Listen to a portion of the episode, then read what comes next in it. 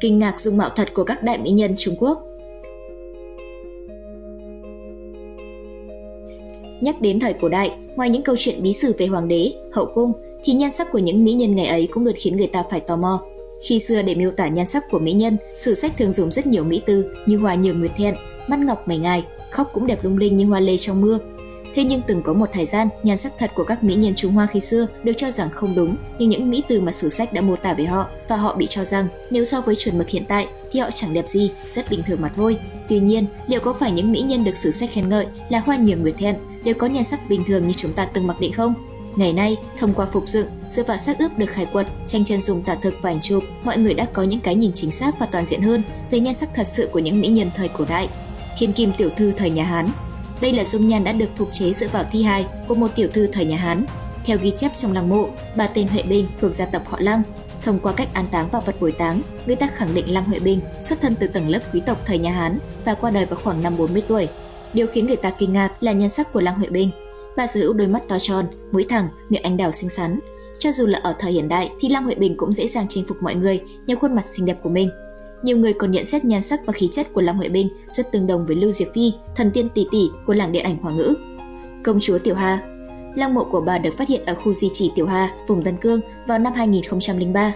Căn cứ vào quy mô lăng mộ và vật bồi táng, các sử gia cho rằng bà chính là công chúa thầy cổ đại nên đã lấy định danh nơi phát hiện lăng mộ để đặt cho. Lúc phát hiện, di hài công chúa Tiểu Hà được bảo tồn rất tốt, nụ cười trên khuôn mặt cũng rất rõ ràng. Công chúa Tiểu Hà được các nhà khảo cổ học đánh giá là một trong những người có dung mạo xinh đẹp nhất mà họ phát hiện được. Điểm ấn tượng nhất trên khuôn mặt công chúa Tiểu Hà là đôi mắt to tròn, mũi thẳng và thon gọn, nụ cười ngọt ngào và làn da trắng mịn màng. Công chúa Lý Thùy của nhà Đường Mộ công chúa Lý Thùy được phát hiện ở Tây An vào năm 2003. Theo thông tin được ghi chép trên lăng mộ của bà, Lý Thùy là chất gái của Đường Thái Tông Lý Thế Dân. Bà qua đời vào năm Đường Huyền Tông thứ 24 ở tuổi 25. Sau khi phục hồi lại dung mạo của công chúa Lý Thùy thì mọi người có thể khẳng định vào thời nhà Đường, phụ nữ phải tròn chỉnh, bầu bĩnh mới được coi là đẹp.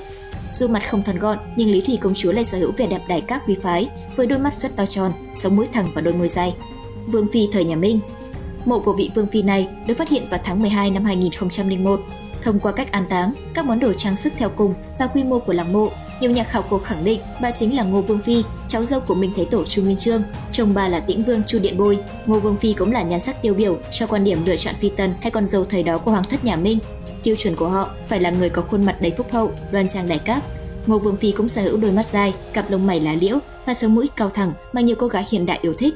Hương Phi thời hoàng đế Càn Long nhà Thanh So với nhiều mỹ nhân khác, Hương Phi của vua Càn Long có lẽ là người rất may mắn khi chân dung tả thực của bà được bảo quản và tồn tại hoàn hảo cho đến tận bây giờ. Hiện tại, bức tranh chân dung của Hương Phi đang được lưu giữ tại một viện bảo tàng lớn và thu hút sự chú ý của rất nhiều khách tham quan. Khuôn mặt của Hương Phi rất phù hợp với quan điểm thẩm mỹ thời bấy giờ của nhà Thanh, là mặt tròn đầy, chân mày lá liễu mỏng và môi trúng chím.